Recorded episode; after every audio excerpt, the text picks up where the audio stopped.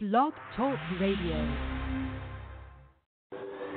Welcome to the Paula Price Show, where you can experience scripturally organic, culturally unmodified teaching, get answers to your questions, and receive powerful prayer from your host, Dr. Paula Price, author of the Prophet's Dictionary. Tune in now and get ready for an exciting time of encouragement and transformation. Welcome, your host, Dr. Paula Price. Okay, and welcome to the Paula Price Show. We're about to go live on social media as well. Oh, yay.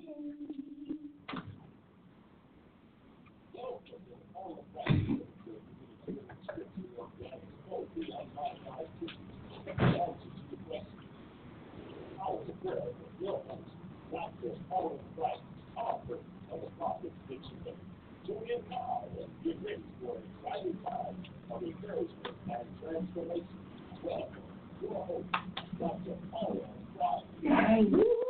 Yay. Welcome, welcome, welcome to the Paula Price Show. We are back. We are back from Thanksgiving, from the summit, from the mountaintop. We were at the summit, at the mm. summit. Yes. And then we were at the banquet table for Thanksgiving. so we're here uh, kicking off the beginning of the end of 2019. Before we roll into 2020, you know, today is going to be powerful, hot, fiery, and all those great things from Dr. Paula Price. And so before we shift to what she has for us today, I'm going to give you a few announcements so you can stay connected with us. First, I want to start off by saying we are in Tulsa, Oklahoma.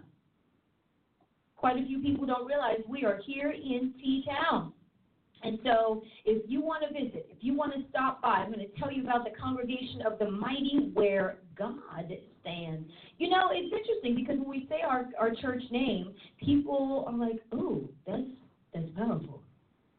That's powerful. I, I had thought of a, a church name to be that before. And I, you know, it's sad that we don't really have kingdom powered churches names, like about how God is powerful. Mm. We have family this and mission that and so on and so forth. But to say the congregation of the mighty where God stands is it's an eye opener for people. Does anybody else experience that when you tell people the name of our church? They're like, Oh, now that's interesting. Hmm. And so here is uh information for you. You can take a look. We're Sundays, Sunday school is 8 a.m. and then service at 10 a.m. You can join us in Bixby, Oklahoma. Wednesdays at 7:30 p.m. We are back at the church for Wednesday Warriors with Chief Prophet Paula Price. And you can come anytime. We have come homers who roll through and stay. We have online members who roll through and visit and wish they could stay and say, Oh, I just want to come back and I can't wait. And we can't wait to have you. So we are always there every single Sunday. We are having church at the Congregation of the Mighty. Now, this Sunday is what Dr. Price has revived. Let's Talk Soul Sundays. You can see it right there on your screen. Join Dr. Price, author of not just the Prophet's Dictionary, and also 3D Distress to Success for soul training. And our discussions have been the impact of the word on the soul, the addictions of the soul, and a Q&A session. I tell you, she is dump trucks moving around the screen, and you get a visual for what's happening in your soul every time. So every second Sunday of the month, only at the Congregation of the Mighty. We don't stream this online, and I know you know because you haven't seen it. Is it showing up? Oh no. Can't hear. Hmm. Let's see here. Pausing for tag. Let's see if I do that. Maybe that'll help. I muted something. So can you hear us now? Anybody? We don't say you know, Schmidt. You're doing so well. Can you hear me now? Can you hear me now? Hmm. Let's see. No. No, no, no.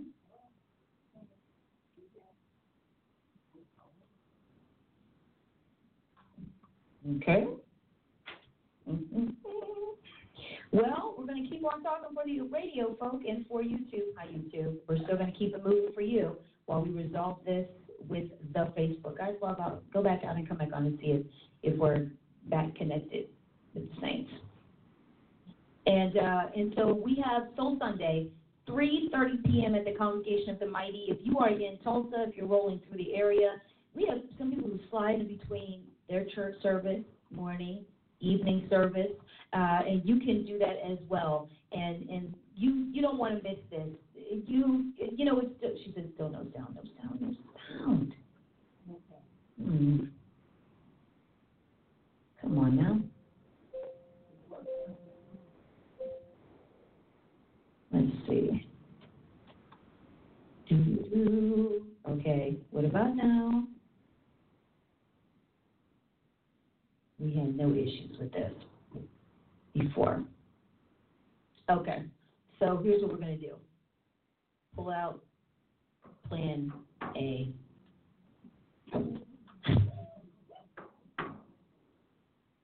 Come on, people. Pulling out plan A.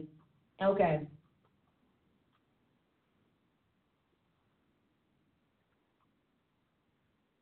Let's see. But you can see me. Can you see me? Okay. Well, there might be. A... and so, Congregation Mighty Sunday is happening. Uh, we will be there, like I said, every Sunday, and Soul Sunday is this Sunday. We also have Dr. Price's new website, which, oh, you can hear me now.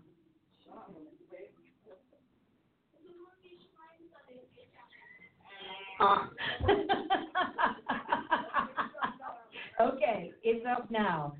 You should be able to hear me now. All right, can you hear me now? Don't shut me off now, see? You just got me up and running.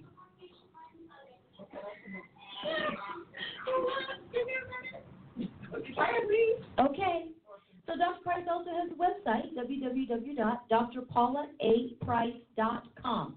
And you want to go there for everything. If you want to find out how to get to her university, priceuniversity.org. If you want to find out how to sew, take an assessment, connect to the church website, connect to the NEAR website. You can do that at www.drpaulaaprice.com 24 7. It's a new website, new overhaul. You will love it. It is, it's Dr. Price. That's all we're to say. It's Dr. Price. She's big on the front, and everything is just big, and that is Dr. Price, and we love it. And don't we love it? We love it. Sunday, oh my goodness, Sunday at the Congregation of the Mighty. Can we say what just happened? What just happened at the Congregation of the Mighty? If you missed Sunday's sermon, then you missed it. But don't worry, it's not gone forever. It's still up online. She taught on understanding our new creation. We are going deep in this pedigree revelation breakdown. Do you know why it's deep? Because God is eternal. And eternity is a mighty long way. it just kind of keeps going. That's why it's eternal. and the revelation that she is bringing forward I'm telling you, there's a lot of preachers out there and doctrine out there sounding deep, but really being shallow. This is deep, and deep does not mean complicated and confusing. Deep means not shallow. You know, shallow, ankle, deep, neck. It's all water. It's all about how high up it goes in your body. so, this is a deep revelation because there's so much about our Christianity that we cannot articulate, so much that we do not understand, so much that we, we're thinking, how do I know? And we don't know. And many Christians walk around believing God is confused. We're walking around believing he missed the bus, he missed the boat, he missed some things in the Word of God. Because true apostles, and I, I started I started harping on this yesterday, Dr. Price, in my broadcast, that true apostles connect you to eternity from Dr. Price's book, ABCs of Apostleship, to discipling apostolic Christians. And the issue now with many contemporary apostles, they're not, they have no eternal revelation. which is why their messages are coming down to the flesh, coming down to your Christian experience, your your carnal experience, your experience on earth. Very little do we hear has anything to do with eternity, and if it does, it's probably like heaven in the spirit, but not really eternal as in our origin from before the garden, where we came from. You know, this was a, an ancestral thing. This would be like we are exploring our ancestry, our history as Christians, and not not just in who wrote what in. Okay, we we did this, but what does that mean? When you do your heritage, and we have, my family has, on my dad's side, we have a whole book, and I'm in the book. I'm like, hey, there I am, right there. And in the line of Claters and the tree and the way it came in, and England and this and that and the other parts of the world that form what we call our family tree. Well, in our pedigree exploration, deep dive, archive opening, see, this is a real mystery that's been revealed. When you study Scripture, you learn that the Lord reveals His mysteries. He reveals them to His apostles and His prophets. That's who should have the mysteries and unlocking the true eternal mysteries and not just saying some cool, deep things that sound like, whoa, but you really actually can't trace it. And you can't trace it past the sermon or past a, a, sermonizer into the eternal realm. And so our pedigree is not just saying we're children of God, because you know we sang that in hymns. I'm so glad that I'm a part of the family of God. We have songs about being the children, songs about, but guess what? That doesn't really help you with anything. Just like in your own family tree, if you have to go to the doctor for some sort of extensive medical procedure, you need to know your family history, which is why when you are either adopted or raised in the foster system, never had any connection to your biological roots, it can be very challenging to know what to expect, even, or to find out what is happening. And so, with our pedigree, Dr. Price is breaking this thing down. I mean, it is line upon line upon line, upon line upon line upon line. And then there's more lines. Well, I think we might get the precepts in 2020. We're still on line. Line number is 72.5 and a half and three quarters. And this is the, see, line of Christ, line of David, line of Abraham, line of Moses. We still in the line. We're in the lineage. This line and this line and this line because that's genealogy. Genealogy isn't quick, it isn't fast, and it isn't in a hurry. When you are studying genealogy, you are saying, oh, this line goes all the way back. Did you know that way on in the line up? Did you know? Now, we do that on earth because we can see the value. But we haven't even been taught the possibility of tracing our eternal lineage. And that's what we are learning in our pedigree. I love the congregation of the mighty where God stands because it's for Christians who want to be smart. Smart in Christ. Plenty of people are smart in the world, smart in their career, uh, smart in their profession, but dumb in Jesus. We are getting rid of the dumb in Jesus saints. Just dumb. Don't know nothing. Let me say it just like that. Don't know nothing about our Lord, our Savior, where we come from, and don't care to. We've been taught it's not even important. The only thing we need to know about heaven is we're going to get there one day. Where's my address? I got my GPS from my castle in the sky. Right? We just not my deluxe part. I got a castle because the word says I have a mansion. So here's my address. I'm putting my GPS to see where in heaven is my mansion. And it better be that big one that been praying about, not some little mansion in heaven. I want a big one. And we talk about the feasts and we talk about the, the saints and everything. And, and that's really about all. We have no real um, foundation for heaven being a real place that is we're we're Johnny come lately. Dumbed down version. All the way over here. And we really do have the audacity to think we're higher than God. This is how stupid you know we are. We really, and I just have to use these kind of words because it's nonsense. It is nonsense. Lord, it's nonsense that you think you also you think your way. My ways are higher than your ways. My thoughts are high. All the way through Scripture, so God tells us all so much in the Word, so much. I no no no no no. You are but dust. You are you are. What did you say last night? Oh, blade of grass. a blade of grass. And then we know you know what happens to grass? It dies when it gets cold. It burns if it doesn't get water. It gets cut if it's in the yard. Grass is fleeting, just fleeting, and and totally. You don't even think how important it is until there is no grass to anchor down the dirt. And so we're just fleeting, and we walk around with this arrogant, cocky belief system that God is going to change everything about Himself, and He should, the same way arrogant kids do with their parents. But I'm the kid, and I'm this, and I have feelings, and I have whatever, and so you shouldn't have parent. A real parent's like, go sit down. Where did you even come from? We used to, come on, back in the day when the Cosby Show before Bill Cosby, you know, is where he is right now it was like, what was their mentality as parents? You have nothing. I do. This is my house. Your bedroom is my stuff. Everything you have, we bought you. You own nothing, not even the clothes on your back, nothing. And that's really the posture we need to start taking with God, that we really are nothing without Him. It is because of Him. And because we have this liberating, self exalting doctrine and belief system we are so far off the mark. So our pedigree series, which is going to go on and on because the Lord is eternal. This revelation, I mean, bless his name. We don't even know how long this thing can go on, but I'm sure we're about to find out. Buckle in. Hold fast. it's about to get exciting. Put your tray up and your seat in its upright position because we're about to take off into the high skies of eternity to meet the Lord in the sky instead of always making him come down here. Hmm.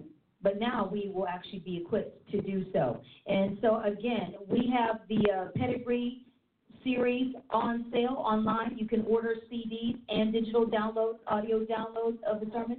Yes, Dr. Price uh, has her own stash CDs.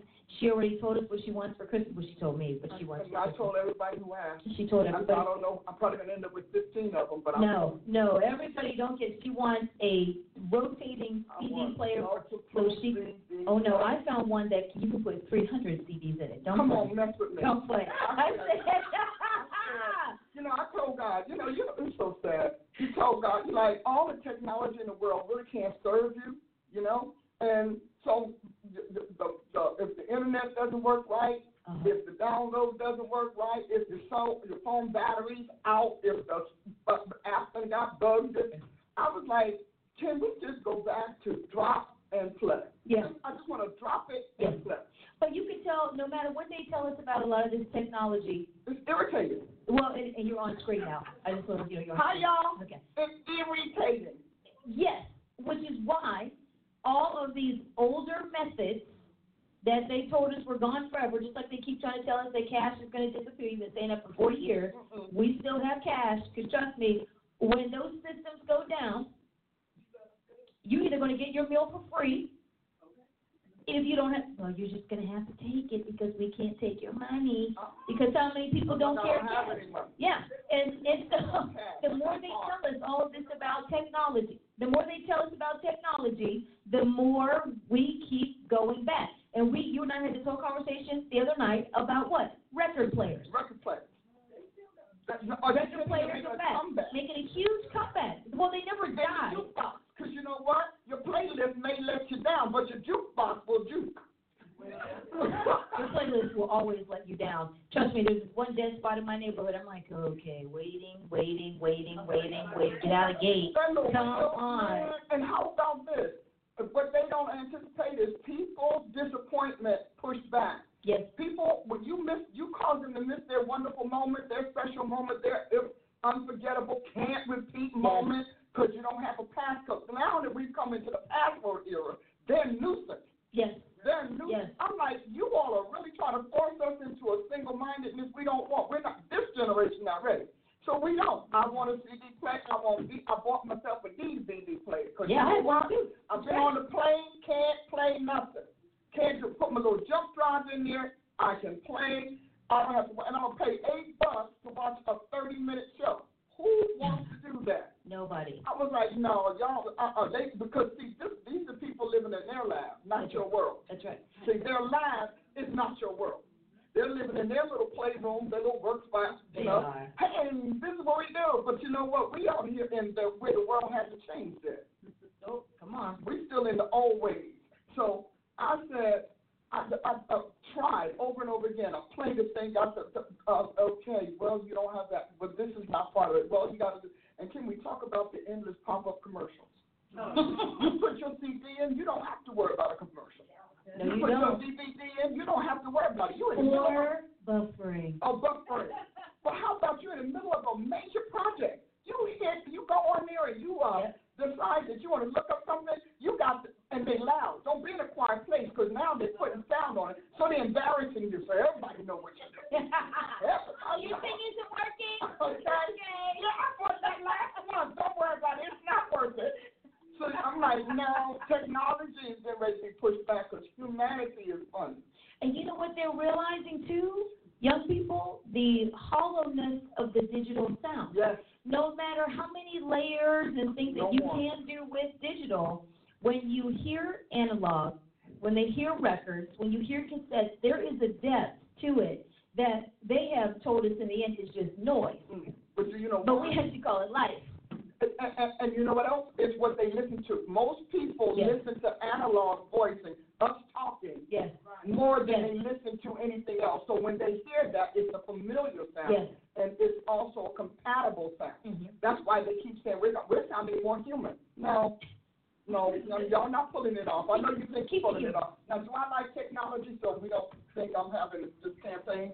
Because that's right. Well, we have tech. I mean, we, we're upgrading our technology. But, but you know what? That not everything should change when change comes. Oh, she said not everything should change when change comes. That's good. Because that's what we do. You know, we the baby in the bathwater, pull little baby, let those baby out, gotta go down the drain, everything. But not everything should change when change comes. Some things just would do benefit by augmentation Yeah. and development, maybe enlargement, enhancement. But we, this whole thing is they're pushing us into a white, a white out of a life that we can't live because we're not in a lab. Right. See, we don't work in your building. We work in our building. You know, because I mean, when you because you can look at the changes that they're imposing on you. They're totally introspective. It's introspective to their world, Yes. and they keep telling us that they're doing it for us, but then they tell us how we have to become them to enjoy it and master it. You see, that's crazy. Uh huh. Don't ask me, see, don't get me started because you know I was so mad, man. I was mad. I'm on the plane, can't play my stuff. The stupid little wheel. The I'm sorry, Wi-Fi is not on this here. I'm sorry, they got no. We're experiencing turbulent weather And you know, And so- turbulence don't let you get any. now, and we live in Tulsa, and now it's really the whole country that the weather can just cut up at any time. And so you might have power, but you don't have service. No, no. And so your your uh, internet is down, which means your whole house is down. Yes, I would not have a smart house. Are you kidding me? I'm I need a key. A key. I know how all the garage door looks. I want to know who's smarter than my house. Because Right. that's what I got to be scared of.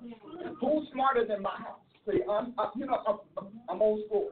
I'm telling you Yes. that this generation has been psyched into um, buying into unsafe practices, unsafe uh, situation, unsafe technology. I mean, these people are bumping technology on you and paying folks to breach it so they can get your information.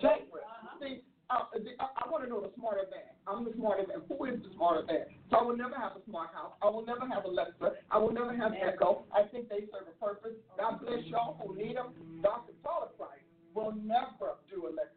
Will never do Echo because that means they're always surveilling your home. Yeah, yeah. Baby can. Lady can't. No. Mm-mm. No, I'm gonna put a nice little microphone up there, something. But I'm not, because you know they, they can pull it off in a generation of your because you all don't know better. I did it. I'm telling you, I said, it's on. I'm on. She's gonna tweak it. Tweak, help girl, tweak. Because we need to hear this wisdom. But it is. Oh, Marie said I was. Oh. Marie loved it. yeah. But but and I think that there's a lot to be said for technology because frankly, I wouldn't even be around if it Oh, we need it. Yeah. We need it, but everybody needs to know when we have breached service and safety and gone into vulnerability. Right Mm. now, technology makes you vulnerable, Yeah, it does. and that wasn't where we started. We started out, we were all happy. Well, this is great, man. I like this. Just do this. I mean, made us reachable. No, but the thing that gets me is when you you play the games, they're gonna force you to pay them to play. Yes. So what they do is they'll just keep popping up ads that yell at you in the middle of the night. You sitting there trying to unwind, and then you got this stupid little ad that's yelling at you in the middle of the night. If I want to watch television, I got one. I could use that. Thank but you. That, but, so we are moved into the unsafe. We're in. They put us in that unsafe, vulnerable place Yeah. Where we can be victimized by whomsoever will. Now you know, growing up, us who us who are over some age. well, I mean, you think about it. Look at the look at the dating apps. You all your life it's like don't talk to strangers. Yes. yes. All your life, Yes. you're a kid, don't talk to strangers. Now your kid is talking to strangers in meetings. That's vulnerability. That's victimhood. And so in my mind, I was like, no, there is no way that this is going to turn out for human because profiteering has never cared about human human or humans or their their safety or their lack of law. Uh. James Wright said, people like me, I can get into your home via the TV, your router, and can circumvent your keyless door entry. It Exactly. can listen to your conversations through your office phone microphone. Yes, okay. So who who is the smarter than? Because I'm telling you, you know, and you know my hot button. I said it Sunday. The ancestry.com people, what are they doing with your biological? Materials? Okay, you are giving them permission to make versions of you and your genetic tree through uh, of AI into AI. Who would who and, and the gullibility of humanity?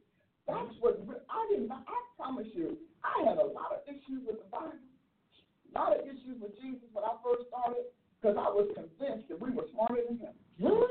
I'm like, you ain't here, you know, you don't. So that. We're Absentee you don't have a home, apartment, nothing here. Uh-uh. Okay? You're not in the system. How can you know?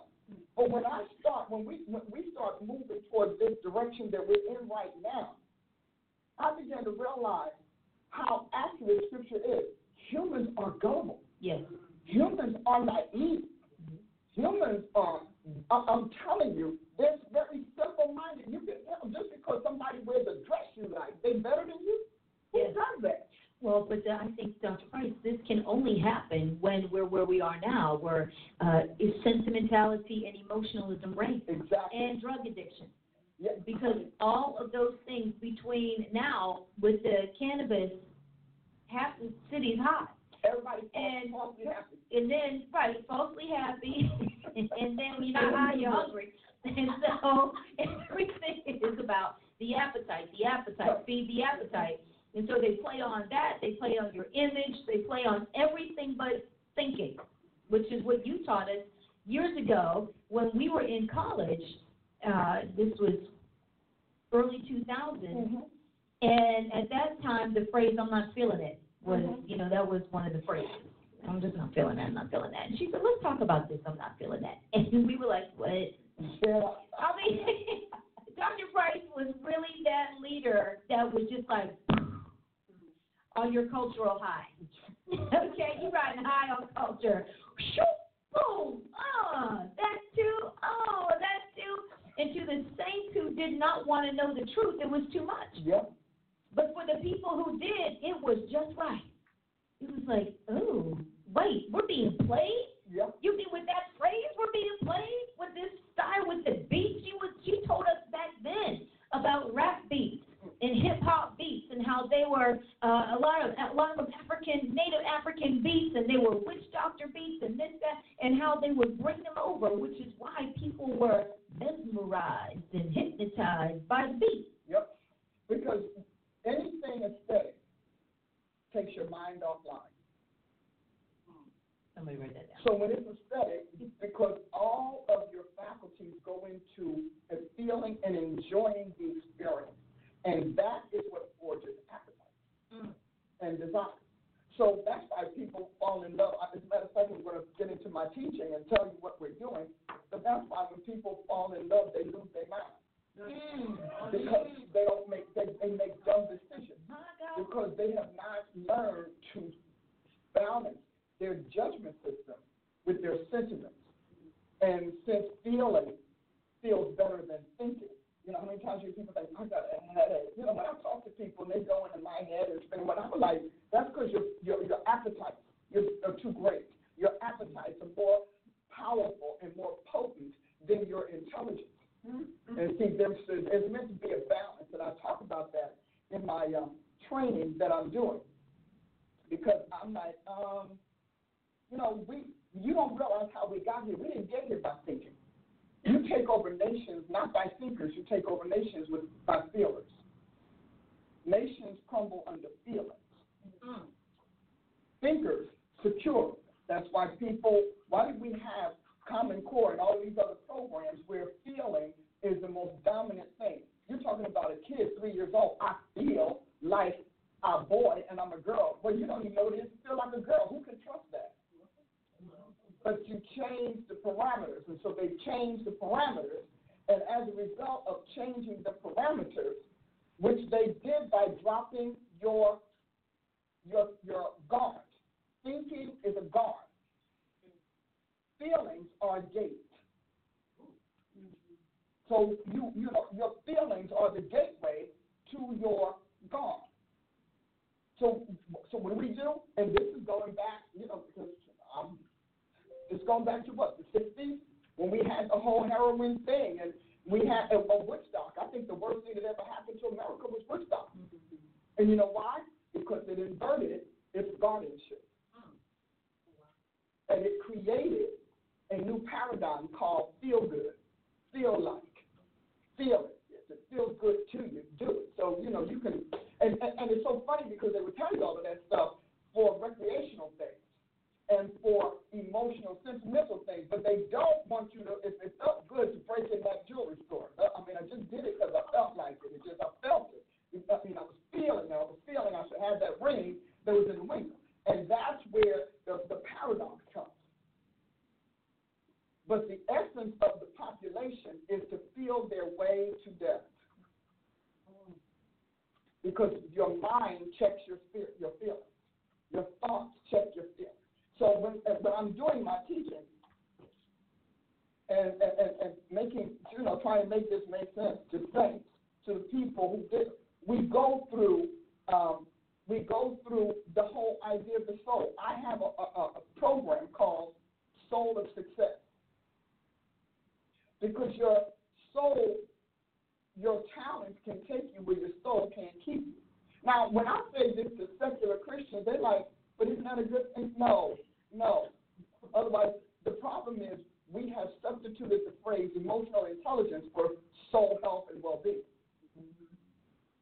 Because, see, the soul is more than your emotions. And so when we start teaching about it, and I, and I have been teaching about it, but um, to let you know how we train leaders. You all are disturbed with the leaders today. We're disturbed with secular and sacred leaders, church leaders, religious leaders. We're disturbed with them all. Why? Because they're master technicians. But the problem is they have incapable souls. Because Satan needs you to have a dead soul so that he can put the spirits in charge of what you're called to do part of what made people susceptible to the feel good, do whatever uh, uh, mantra, theory, principle, philosophy is a better word, um, is that religion has become too sterile, too intellectual. So people can find God either as a brain or a heart. But they can't imagine that he has a balanced brain and heart.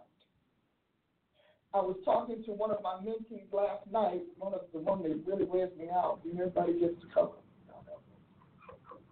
I want you to know that prophet Tamira on the prophet circle, that girl will wear me out. I'm gonna tell you, I appreciate it though, because she keeps me sharp. Because she asks me those things folks don't think to ask. Uh-huh. And you know, there are some some folks that you can just tell them a little something and they all right. No. But Dr. Price, if that's all, so then what about this? So when y'all hear the prophet circle, you need to understand that's for a diligent girl. It shows. Ooh, honey. She, so, so I talked to her last night, and we were talking about scripture. And uh, and I said to her, what people miss, when we go into the Old and New Testament dividers, what people miss, I'm going to put this up on the screen. Oh, here, I'm there. I, got, I am independent. And Lord, let it work so I don't get embarrassed. But you don't realize that the Old Testament is all about God's soul. And the New Testament is about his spirit. So that is why he has no Old and New Testament. So the law, according to Luke, now God's version of the Old Testament is in Luke 24 44. The law of Moses, the Psalms, and the prophets. Now that's what God calls old. Why? Because they reveal his soul.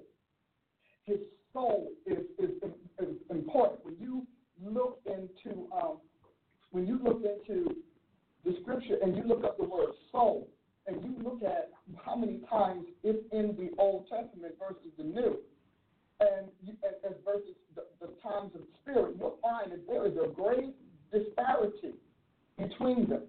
So when you go into the Old Testament and you key in the word soul, it's going to tell you, first of all, it's hard to find spirit in the Old Testament, which is why people didn't get it. You know? Now, it's not that it's not in there. So from Genesis to Revelation, the word soul appears around 420 times. Now, spirit is there. Don't get me wrong. The spirit of this, but the, when God talked about spirit, he, he did talk about his Holy Spirit, but he also talked more about the soul. So in, in comparison in the Old Testament, you'll stumble upon the word spirit 244 times, and a lot of it had to do with either God's spirit or the uh, fallen spirit, mortal. So we're talking about eternal versus mortal spirit. The biggest part that God shared, because he was dealing with humanity's mortal, mortal state, was his soul. That's why when people don't read the Old, Old Testament and you have preachers that tell you that it's not valid, that is why you can't make good judgments concerning what God feels or what God is experiencing or what God is living. That's the essence of a prophet, and that's the essence of his sovereign to tell you what the God of the land is feeling, living, and experiencing.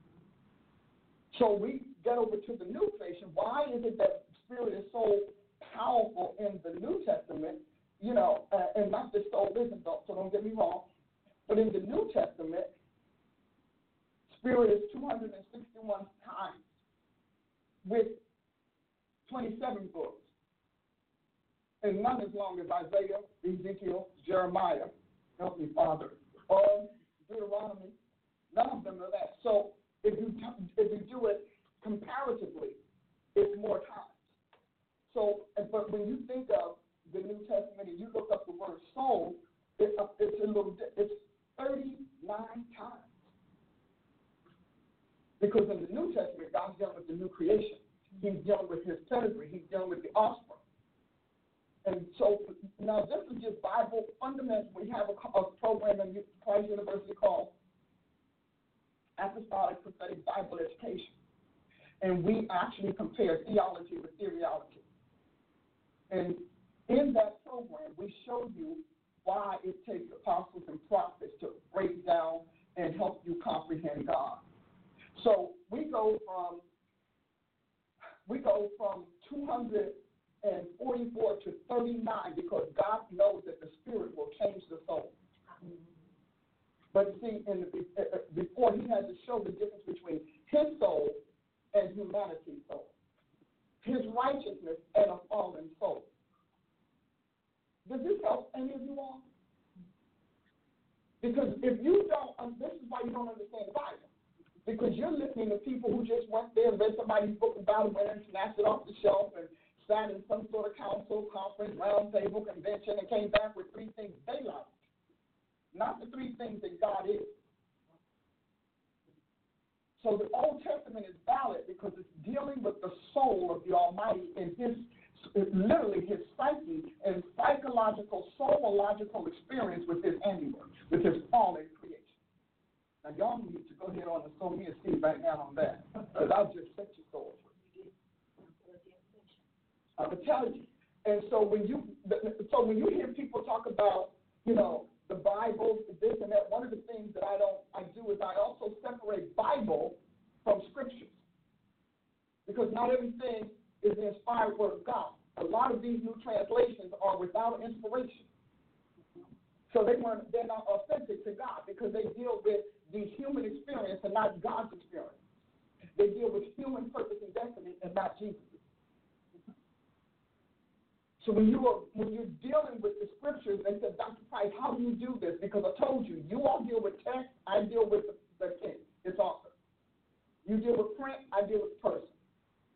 And you know that you deal with text because text you can manipulate. Satan can do a lot to, to manipulate your mind about a text or even a, le- a letter from your loved one.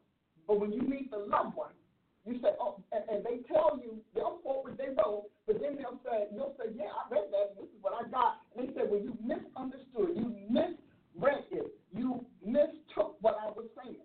And now the person is thinking from their being what they wrote, and you're having an, and they're having an entirely different effect on you. Because print text are for distance, but for proximity, you deal with person. So I talked, she and I talked, believe this is what we talked about? She took, they take me on Samson. And so, um, so this is what we talked about last night, and because she's teaching the class that I mentioned. And I and she said, Dr. Frank, I couldn't even get past. I don't know what I got. but it was a part of it. The Christian that runs on text can be saved. Some of them can be sanctified. So I'm not saying that. But the Christian that runs on the author is where the potency is. You shall receive. Those 12 got power when the Holy Ghost came on them. And then when the Holy Ghost came on others, they had more than purpose,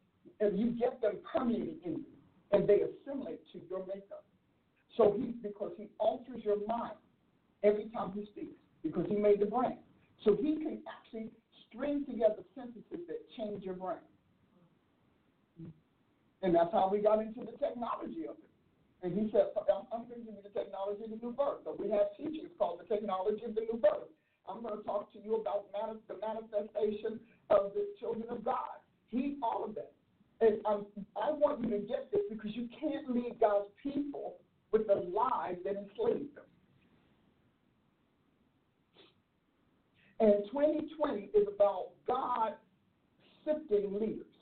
You're going to see world leaders, you're going to see church leaders, you're going to see community leaders.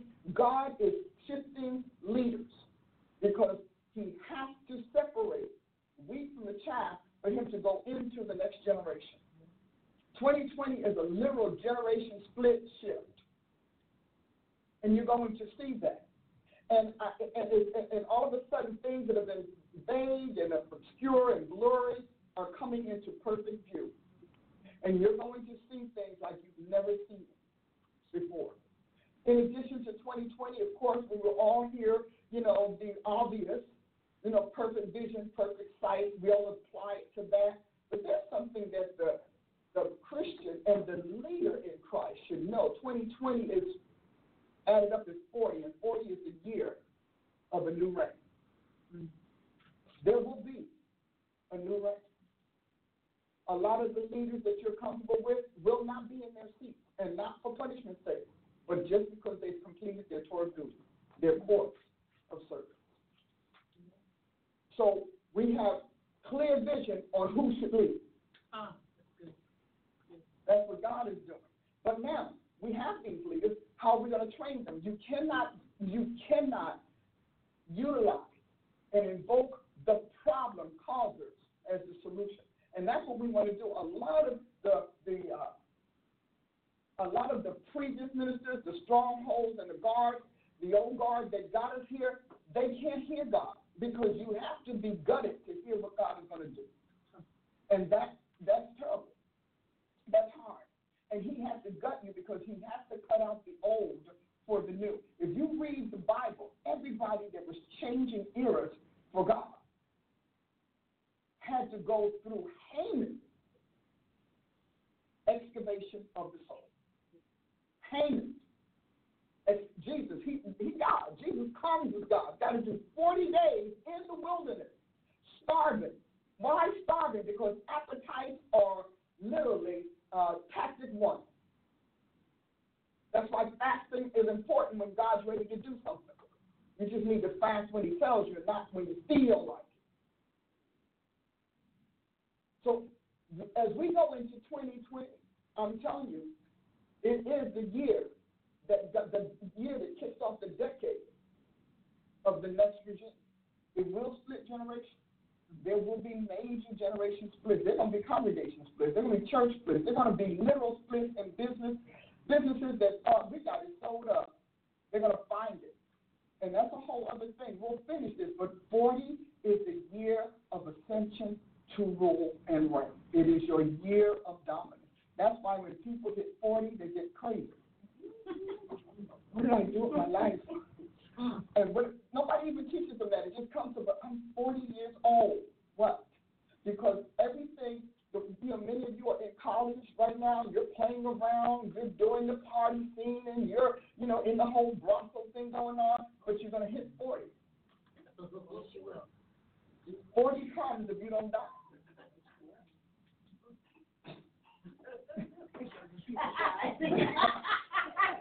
I'm just telling you. And you are going to, a lot of you all are being disqualified by the spirits of the agencies and the realms and spheres that you are pursuing. And you're going to find yourself picked over. You're going to find yourself left out on the cold. Why? Because this is a different, if we're coming into an era of sobriety.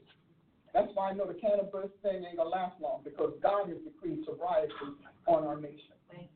And, and addiction, He's decreed sobriety. And so they're to find out a truth about that, a deception, a, a piece of hidden information to show you how we were deceived again, you know, because feelings are easy to deceive because they can come to your mouth tasting well.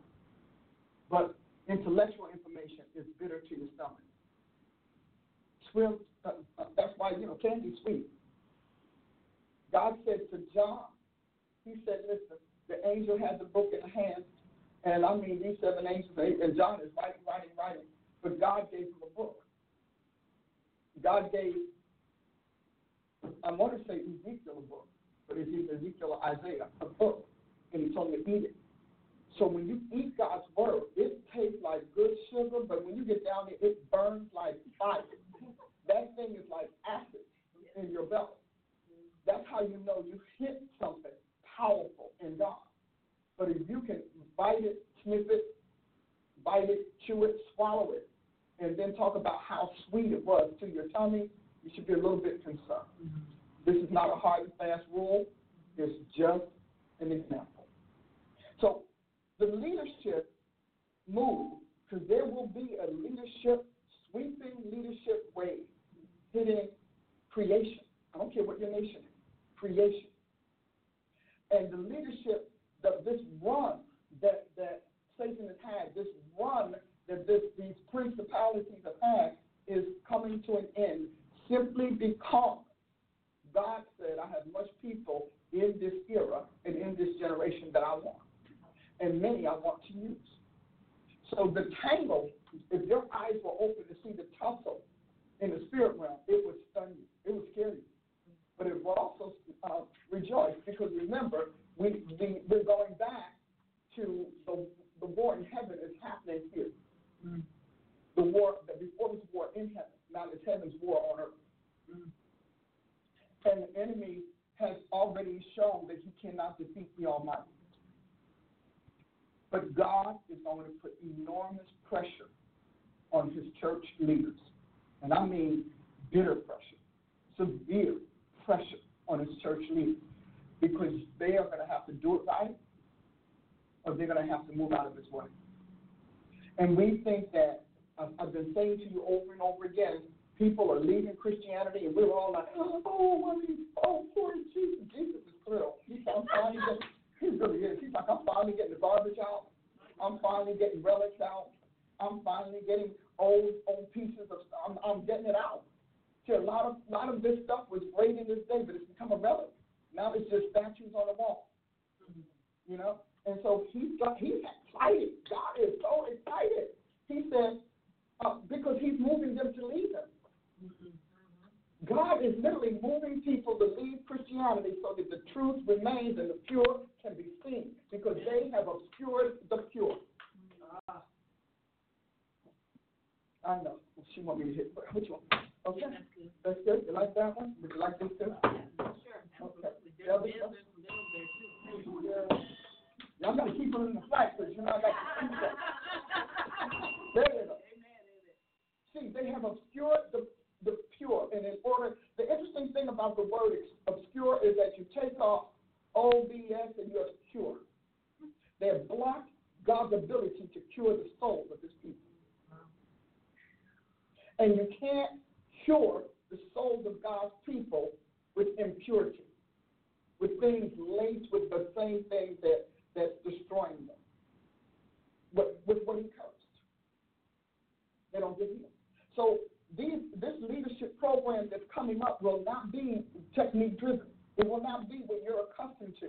You're just having your technique, just going to your meetings, and I'll sat down with brother so and so, and he mentored me. I mean, I wasn't taught, but I got it caught, and it caught me. That's not going to work because God needs intelligence to be tied and bound to instinct, so that your reflections and your reflexes and your reactions are effective, but they're also transmittable. It's hard to feelings don't transmit; they travel because they're contagious. So we if I come in and I'm feeling great and you're feeling bad, if I'm exuberant enough, if I'm joyful enough, if I'm enthusiastic enough, then you catch it like you catch a cold. Yes. Intelligence is imparted. It's dispensed. It's instilled. And that is different.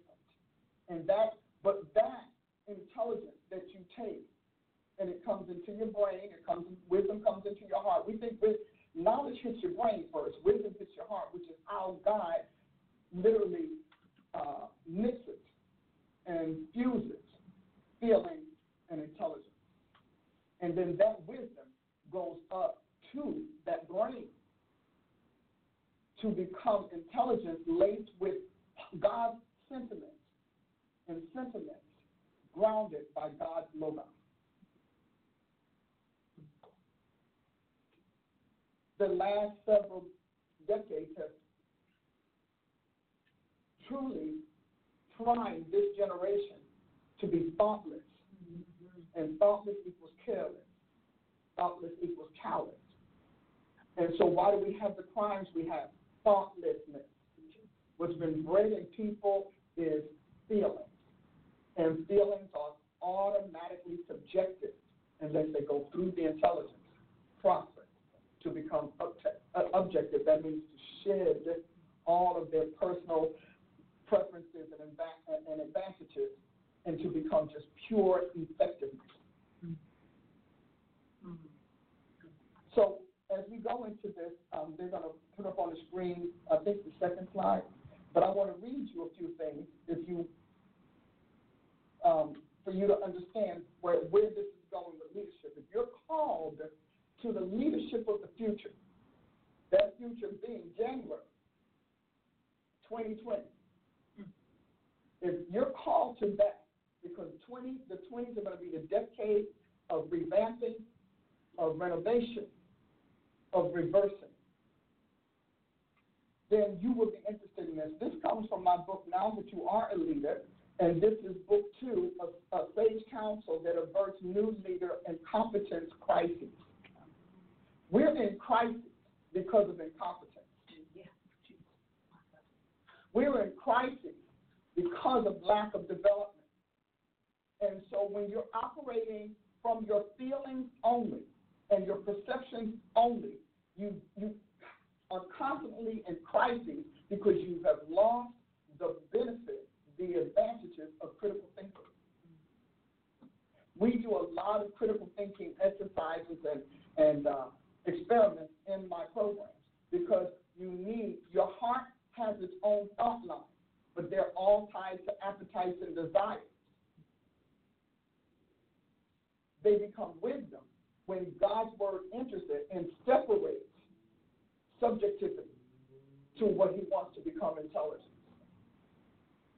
So all leaders host and stow authentic versions of themselves within that the world rarely meets.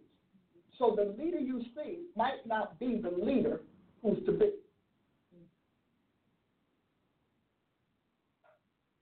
Nonetheless, that undercover, undercover being imposes itself in every aspect of leaders' existence on multiple levels. To enter the world of leadership and succeed there, those promoted uh, undergo or should undergo more than fringe inspection of their qualifications. Assuring others follow them depends on the newcomer to leadership's soul brought into this sphere of service. Move on. Assessing character beyond demeanor happens in the soul sphere of the man, where emotional breeding is solidified and manifested to the world. You're, you have an emotional breeding that may or may not be the same as your intellectual breeding, or your character breeding, or your ethics breeding breathe. So what's bred in you is more than your feelings. It's important that you know that. As a, as a comparison, in the way practical uh, caches, I use the word, I have a word called soul cache, because there is a whole reservoir that in your soul that catches everything that happens to you from day to day. Mm-hmm. Okay? And so physical stock material is inventory, inventory in your makeup. These include your archives, things that happened that you remember, don't remember, recall, that, that literally flew past your consciousness but never bypassed your soul, couldn't escape your soul's grip. And then there are valuables, things you cherish and, and hold dear. And then there's the merchandise that you want to trade with the world for success, prosperity, and wealth. Now, these are in there. They're working, but they've been breathed on, they've been assaulted, they've been attacked all over the place. And all of these fall into this reservoir to preserve them from loss and damage. That's why damaged souls may succeed outwardly, but they constantly bleed inwardly. And it's that bleed out and bleed over that distorts their view of leadership, that distorts their their rationale for doing this or that. We in the church, we got a lot of bleeders as leaders. And those bleeders are who are literally the ones destroying leadership. Yeah. And they're destroying God's people. They destroy the people they lead because when something is bloody and seething, guess what? It splashes on everybody. And that, that splash doesn't just cut them, that splash literally infects. So the body of Christ has been infected by bleeding leaders, by cheating leaders, by angry leaders, and by self serving leaders. This is the product. If you look at the sheep, you know the shepherd. Because the sheep reflect the shepherd the way the moon reflects the sun.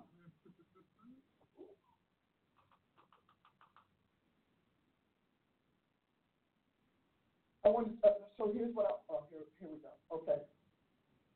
To never miss a moment and thereby opportunity to profit from what happens to them in life, there are people, uh, excuse me, their soul hoards and stashes every minute of every day.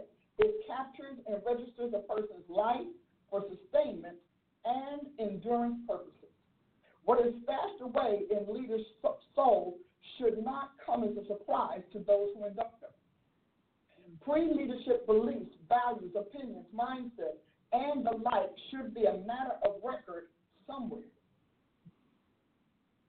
Responsible leadership appointers vet prospective leaders' souls' content. They sort and sift them before they are given the keys to the kingdom, so to speak. Prior to induction, future leaders' readiness to serve ought to be ascertained to verify their soul's capacity to thrive under leadership pressure. Because sometimes promotion kills your soul. Mm-hmm. That's just the way it goes. The most telling methods should be multidimensional and multi-layered.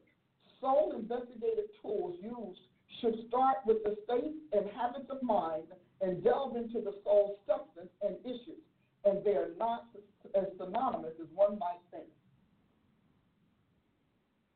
Coming down to the end.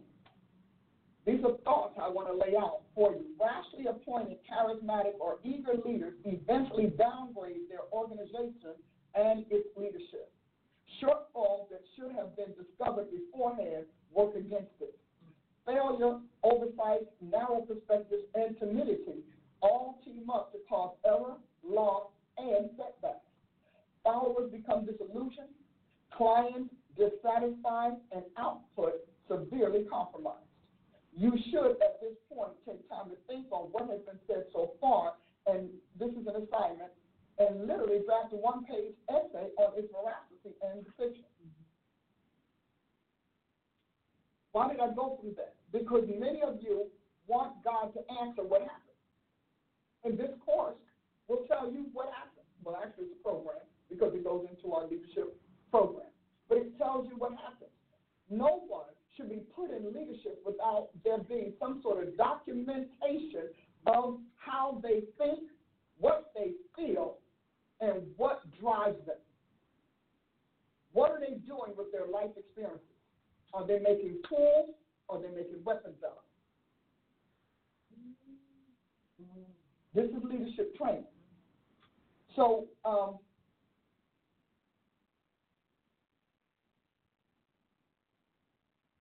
I want to go on.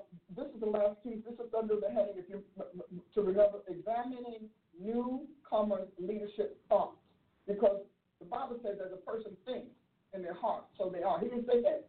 He didn't say mind. as they think in their heart. Why? Because the heart is distilling the mentality that the brain seizes and distributes as thoughts.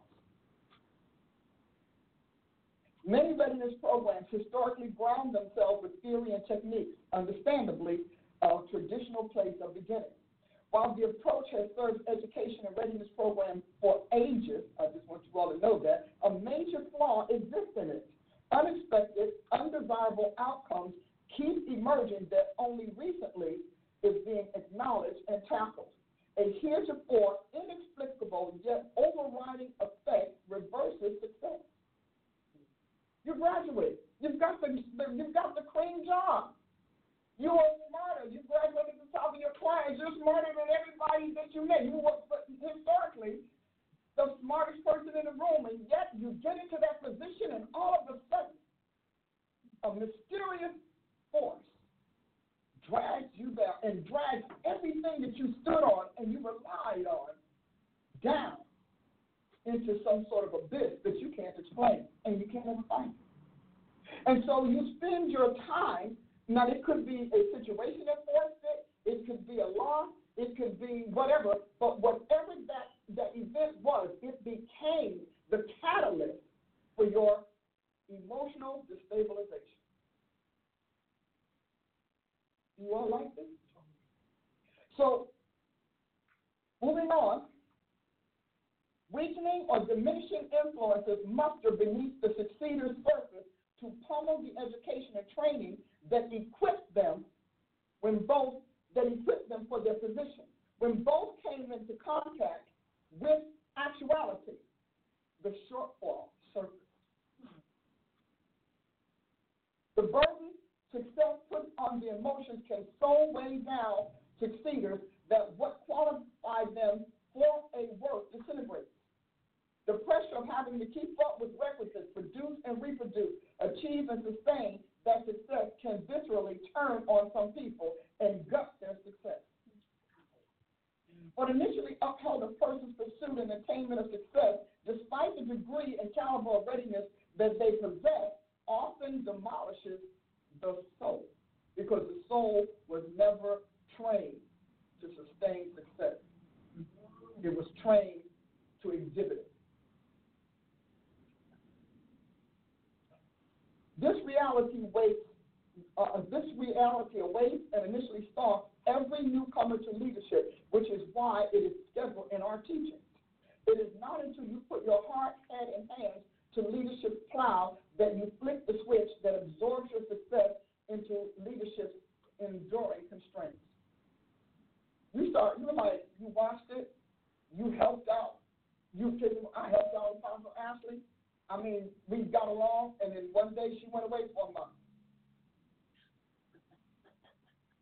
And all of a sudden, what she made look so easy mm-hmm. swamped you, dwarfed your ability. When the limits of your wherewithal clash with leadership's all or nothing rigors, you then find out how unready your readiness process made you for its regimen. Strictly mental and manual training exposes those in charge to crises.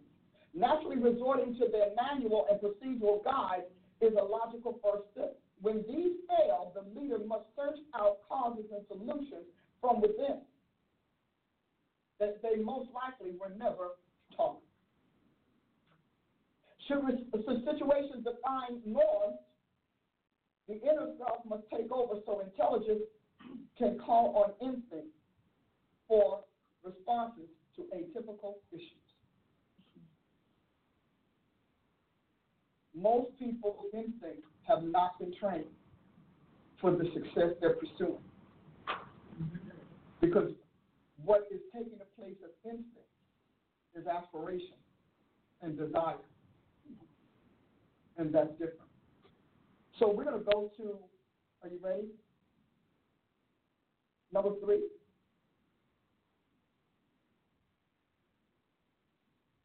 I've been talking so far to bring you into the idea or make you even aware of the idea of the soul of a leader and of people are leaders from their heart if they're born into it, and from their head if they're trained for it.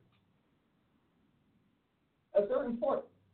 Now, everybody has something to lead in life, beginning with your life.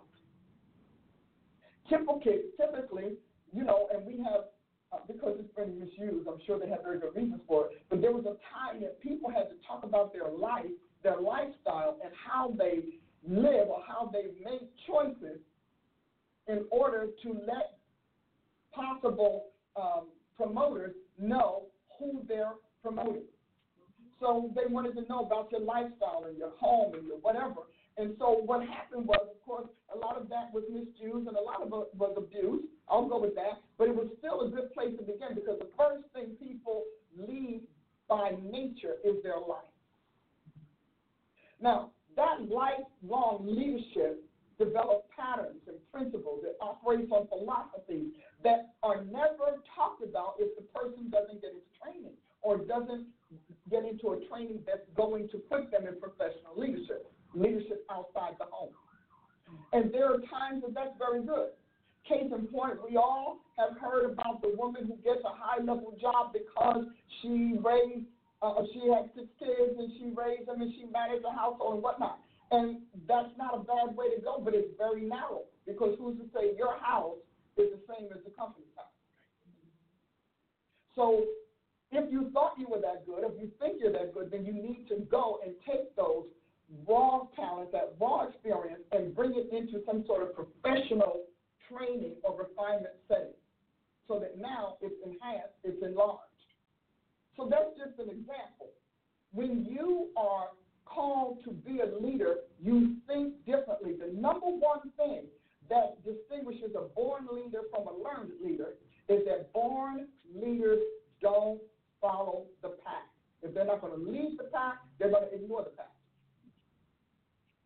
So you won't see them trending, panicking over not being like everyone else, wearing the same thing. Actual leaders know that they're, they are going to break rank with what exists so that they can institute or they can innovate what will be what they're in the planet to do. I listen to people, and I'll tell you a weak leader all day long because that weak leader is always going to cry about we're not like everybody else. People have a problem with us. They don't like how we do this and that. They don't. Let, uh, all of that tells me you're a wonderful follower. Coffee.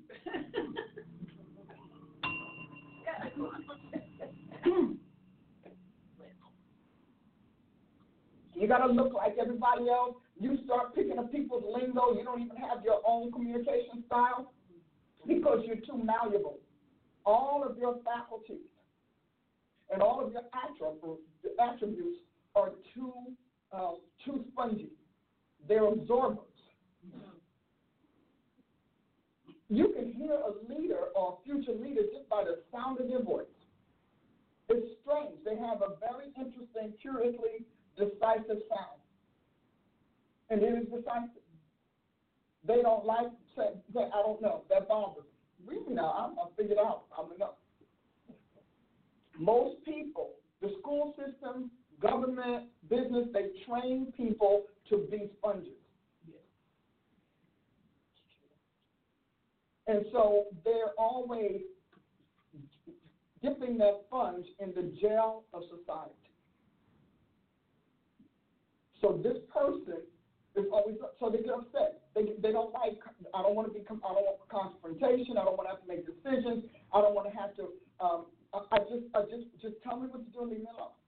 That is good. That tells me I have a very good follower in the making. But it also tells me that I don't have a leader in that person because that person needs too much of what they're to lead. It's the neediness determines the lead. And that neediness is bred in you and how you respond to it. So there are people who are stubborn but not steadfast. There are people who are steadfast but not stable. See, there are a lot of factors in here. There are people who are opinionated but not judicious. See, they, I'm giving you factors and qualities that you need to think about. There are people who want to have their way but can't collaborate. So, so, those a renegade leader is great for change, but detrimental for stability and security. Because a renegade leader is great for revolution.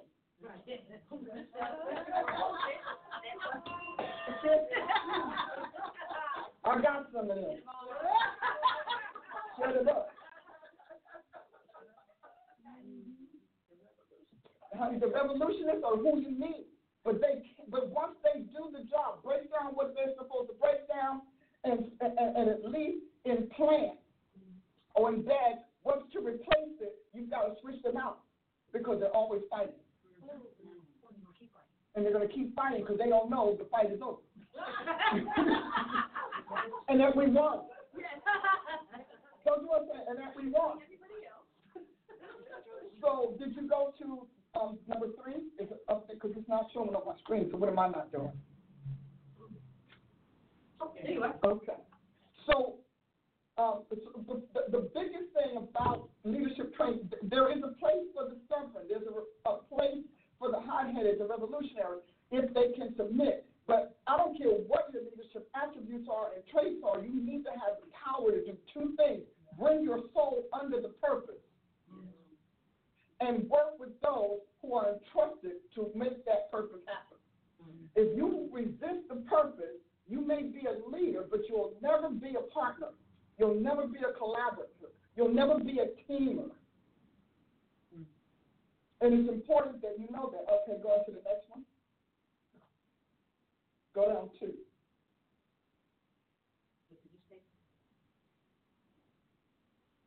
Where are you? Okay. This is where I am. Okay. So if you look here, there's this guy, he's got this whole, with the world, his purpose is sitting in his chest. I love this, this particular one. His purpose is sitting in his chest. His soul is overlaying that purpose and overlaying that, if you can see all of it, is the word leader. Leadership is in your soul first.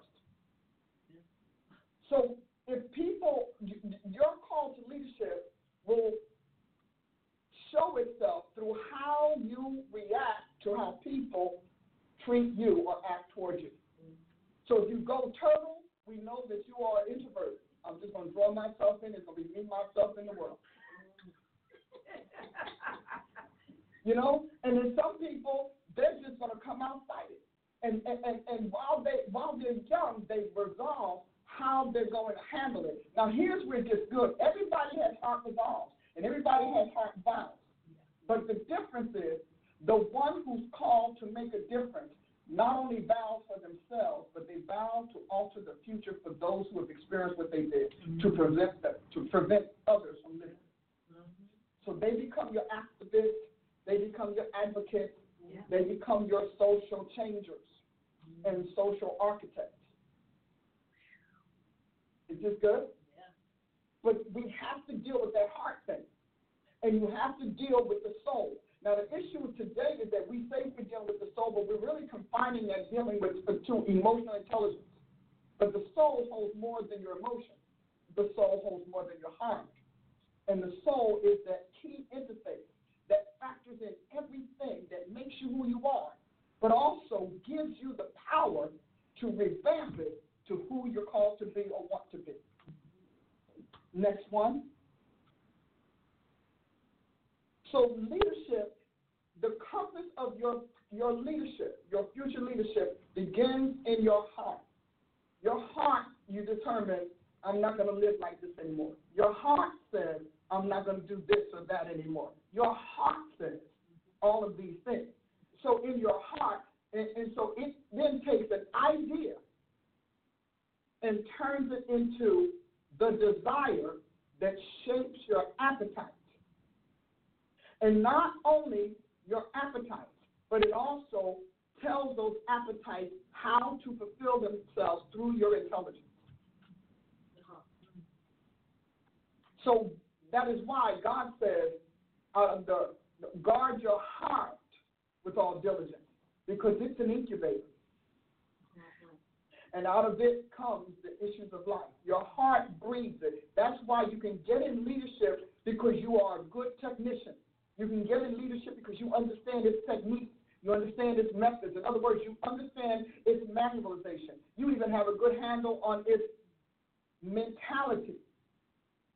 But what you don't get are who's driving its mo- motivation and not who's moving your desires from your heart to your head. And how, what kind of pathway and signatures, signals that you that you lay out along the way. So what we have now is a generation, 20 years, a couple of decades of kids who were told it doesn't make any difference who you are, what you are. Write your paper. Just write it out, submit your paper, do the assignment. You don't need to become who you're called to be. You don't need to become what you want to do in life. You don't have to become anything except a person who passed the program. And so then what the schools did is the schools left it on the business. They left it on the professional world to, to work through, or no, to suffer through, because they just got to a point they were working through it, to suffer through the, the psychological, psycho emotional issues that these kids graduated with. So the business is like, y'all crazy. We're not going to sit here and hire somebody and pay them three, four years salary and pay for their psychological, uh, okay, treatments and therapies. That's crazy. Because they understand that head and hands spring from a heart, and the state and the condition of that heart determines it. So your, your heart is in. Ecclesiastes 3.10, he has made everything beautiful in his time. Also, he has set the world in their heart so that no man can find out the work that God makes or did from the beginning to the end. So God is very smart. He's a really awesome creator. I think we'll keep him. He's a keeper. So when many people, and people struggle with this because they cannot get the rationale of the Almighty. If God put, it, uh, put the world in our heart, why did he put the world in our heart so that no one can find out what he's doing from the beginning to the end? Safeguard. Because he said, Oh Lord, Jeremiah 10 23, Oh Lord, I know that the way of man is not in himself. It is not in man or people that walk, meaning walk the earth, to direct their steps. So he puts the world in a receptacle that can't figure out life. Isn't that powerful? so we have these passionate dreams. We, we, I mean, we're hungry. We, we know it. We, we, we just, but we always, what, Paul said, we see in part and we understand in part. And then he said, I put it in their heart for a reason, to keep them out of my way, so that their mind can't mentalize what I'm doing until I'm done. Because if their mind figures it out, they're going to try to walk it out their own way. And then when I start giving instruction, they're going to tell me I'm wrong. Yeah, right. You know that's awesome. So he's like, it's in your heart because it's in your calling, it's in your core, it's in your makeup, it's in your genetics, but it is not in you to set it up, to stage it to happen. But yet, as God tweaks it and fixes it in your heart, it then finds, because he said to find out means what? To find out something is to search it, to look for it to explore and investigate it. And we and we all do that to God. We do all this stuff, and then we're like, that, that didn't work. You told me I was going to do this. Why is it not working? Because you're doing it your way. You said you wouldn't listen to me. Sometimes we get so hyped up on an idea from God that we just tell God, sit on down here. We got this. We got, if we need you, we come back for you. But until then. And so God lets us do it because it keeps us out of his way. you know, it just keeps us out of his way, and so he goes and he directs our steps towards the path that he's laid out after we have stepped in the wrong places. Mm-hmm. And, and you'll know he did it because you'll when you get to success, you'll remember that he brought this person to your mind. You remember you crossed paths with that. You remember you saw that so and so place, and none of them meant anything. They were all disjointed and separated, isolated. But when you bring them together into the composite, it's called destiny fulfilled and purpose attained. Then you know, oh, okay. So this is what, what you had all along, because we're always going to tell them what you had all along. yeah. And if we're real arrogant and dishonest, we'll say, well, we knew it. You know, emotional integrity and emotional honesty is a big deal. That's a, that's a hard thing. Most people are emotionally dishonest because they're running on what they need and what they intend and not what they're delivering, not how they're constructing it. So what you compose on your thoughts and intent is what you remember because after all, ego is me. I'm me. But when you really are called, and you will know you've matured when your way can separate itself, literally come from behind or come from over God's way, because our ways are always overlaying His. When your way, your thoughts, your intent, you, when you can get to the point to say, you know what, I'm telling you, you're right, I did it, I did it for these reasons, and I realized what I did wrong. Because until you can understand why you compose your will and your desires wrongly, mm. you cannot get them right. Because you have not reassigned the forces and the instructions to righteousness that you've been using through your blindness. Because we're all blind. He said it's not in our heart, we're blind. You know? I mean, Jeremiah said the heart is desperately wicked. Who can know it? But that was under the old regime. Now our, our hearts are, are really pathetically naive because they're new. We got a new heart, we got a new spirit, but we're still operating on the soul's code and not the new creation code. Yeah. Hmm. Does this help? So, internal gears and systems mechanize and missionize your, your soul's concept. It's, it's not there. Imperceptible yet definitive machinery materializes your, what your soul doles out. Or it materializes your soul debris. Failure comes from your soul's debris. Frustration comes from your soul's debris. Disappointment, because your soul's literally your soul is operating on the sediment, the seedbed that got you to where you are.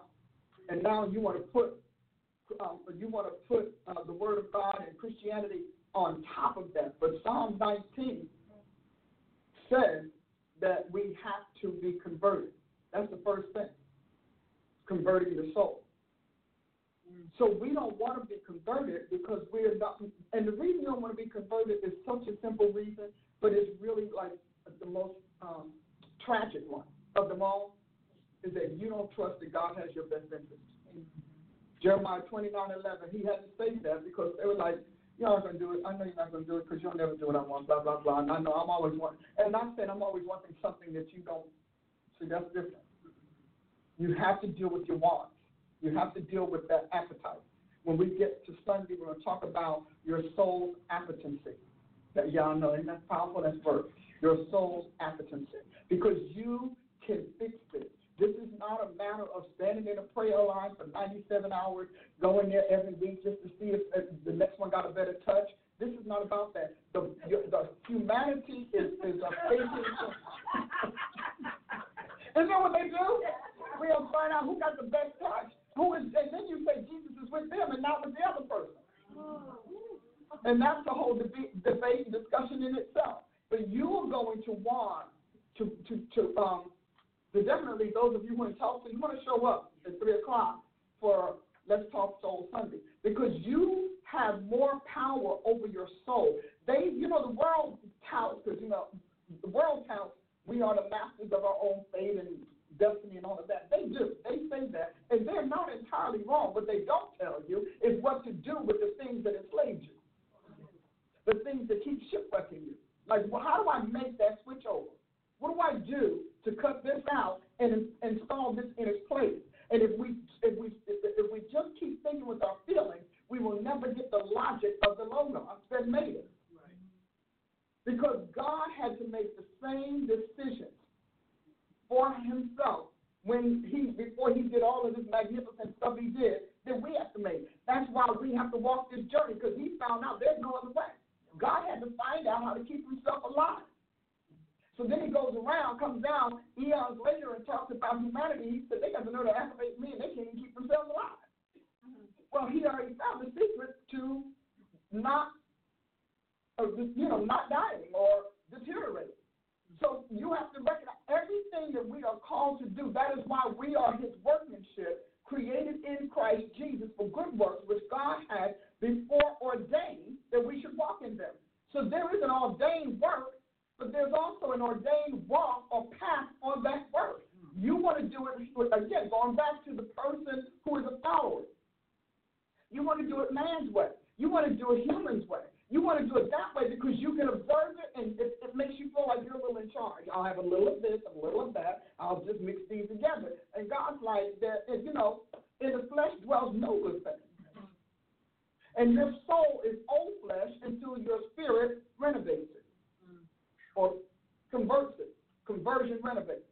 But you have got to decide whether or not somebody who has managed to keep himself and literally countless billions of people alive knows what he's talking about and understands the end from the beginning. See, when you when you get a vision about something, that's the end. Hmm. When you get the wisdom, you get the beginning. That's why the vision, the vision is finished. All done. This is great. And you look at that picture, I can do that. Well, sure, I can do that. And you just try to walk out the steps you see in that vision. And you get the prophecy, and the prophecy kind of helps you out a little bit because it's telling you, A, it's the will of God. B, it's going to happen. C, it's already etched into creation and in you. So that's real good. I mean, I mean, what what else could there be? How about the how to, the who to, the when to, the way to, the why to, the who should. See, all of those hows, whys, and whatever, those are the wisdom. And if a prophecy doesn't give you wisdom, it's because it's not time for you to perform it or pursue it. Because when God wants to come, my team is coming. Because when God wants you to, oh wait, I have one more. When God wants you to implement, you then get all of the techniques, technologies, etc. Uh, to that point, all you have is theology. All leaders well, we talked about that host and stow authentic versions of themselves within that the world rarely meets. Yet, to succeed, we need you, we need that surface you to fuse with that subterranean you. Mm-hmm. Not just subconscious, because you know, I had to wrestle over that. There's a you beneath everything. The you that's being being literally seeping from your spirit into your soul waiting for it to, to gel, waiting to be able to form itself and rise up. Now I know these are complicated terms and complicated things, but they're only complicated because y'all all y'all been listening to people about people getting saved and how to get them saved and all of that. But let's talk about sanctification. So I'm never again going to apologize for what I have learned. I'm just going to tell you like everybody else did. Keep at it. If it's, if it's for you, you'll do it. If it's not for you, you'll toss it. And either way, it's your life. Your righteousness only helps you. Come on up.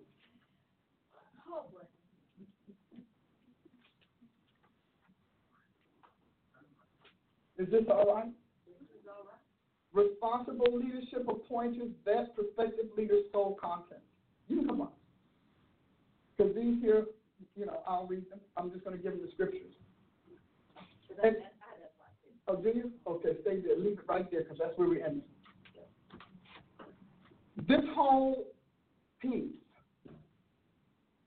everything that we're teaching, everything that you see us doing is about leaders because if the leader doesn't get it right, the follower falls off the cliff. The leader has got to set the pace. The leader has got to establish the direction. And then put the guardrails and guidelines up there for the followers to follow. Because the purpose of leadership is replication of those who have entrusted their will to you. Hmm. Even if it's in a very narrow context. So you have to look at it. If you are, and I'm going to say this, if you are one of those parents, you're a weak parent, you have weak kids, which means your kids are empty sponges that anybody can drench with their mindset. If you are a hard parent, you're going to have very resistant kids, and they will be irrational because their feelings are hard. They think their wisdom or their knowledge and intelligence is accurate. Because hardness is just as dangerous and detrimental as weakness, excessive hardness. You know, I mean, we found out, uh, God told me once uh, recently, about two years ago, you know, when we had all of these people who were, um, you know, I mean, I'm exercising, I'm good, I've been doing it all my life, and I went to God. Well, I don't even know if I went to God. But He just decided that he wanted to discuss it.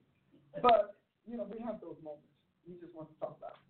And he said, do you know why they're having heart attacks? I said, no. He said, because their muscles in their hearts are so hard that it cannot, they hit a point where it has to rupture. Mm-hmm. And I said, but God, they, you know, they, they, and he said, but the, the, the heart, like every other part of the human being, ages. And so an aged heart can't do the same bench presses as a 20 year old heart. Mm-hmm. Can't run the same laps. And so I said to him, so he said, what they don't see is the tears that lead up to that. Very, very almost indiscernible rips begin to do it. So they're just as bad off as the person who has cholesterol and um, fat and all the other stuff. Because it's a, it's a muscle, it's an instrument. But just like when you you're you know you can say oh I can still do this and I can do that and we you know the world they're all excited but God's like but it's still going to have the same effect without the same support system and resources. So I just thought I'd say that. Yeah, you can come on over because I'm to finish on that slide so they can read that. Um, leaders must self-assess. But mature people always self-assess. We don't assume that there's no room for improvement. We don't assume that, that there is no margin of error. We don't even assume that the devil can't trick us and blind us, that situations can't blind us to the truth or the cause about things. We don't assume that. Leaders say, you know what? Did I handle that as best as I could? Could I have done better? How could I have done better? And deal with the fact that you might have wounded folk along the way, or you might have misled them along the way. Those are important things. That's what a real leader does. But you won't do it if you're trying to please everybody. Leaders are not in position to please everybody. They tell you they serve at the pleasure of their appointers, the pleasure of the government, pleasure of the president, pleasure, whatever. So the minute you become a leader, your pleasures are put on hold. You might as well pack them up in a little box put them in the bottom drawer. Your opinions don't matter because you're now you're no longer a single individual. You are now a representative of an entity. And you must speak that entity, or you must not stay as its voice. Um, I want you all to hear this because see, this, you're asking God what's wrong with leadership. These people are not leaders; they're front runners. Mm-hmm. They're frontmen. They stand out. They are the cheerleaders. They're your, your, your, you know, your Bob Ross, this boom Bob. They're your. They tell you, we're, I'm not your, I'm not a leader. I'm a motivational speaker. Then why are you acting like? Why are you standing in the place of a leader? Because when you if to follow your voice, we don't need to sit in your face. Yeah.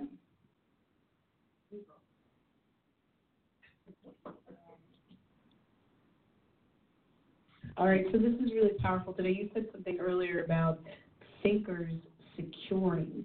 So I think obviously that was like the, the cat, that kind of catapulted the whole discussion on leaders. You started with master technicians, but incapable souls.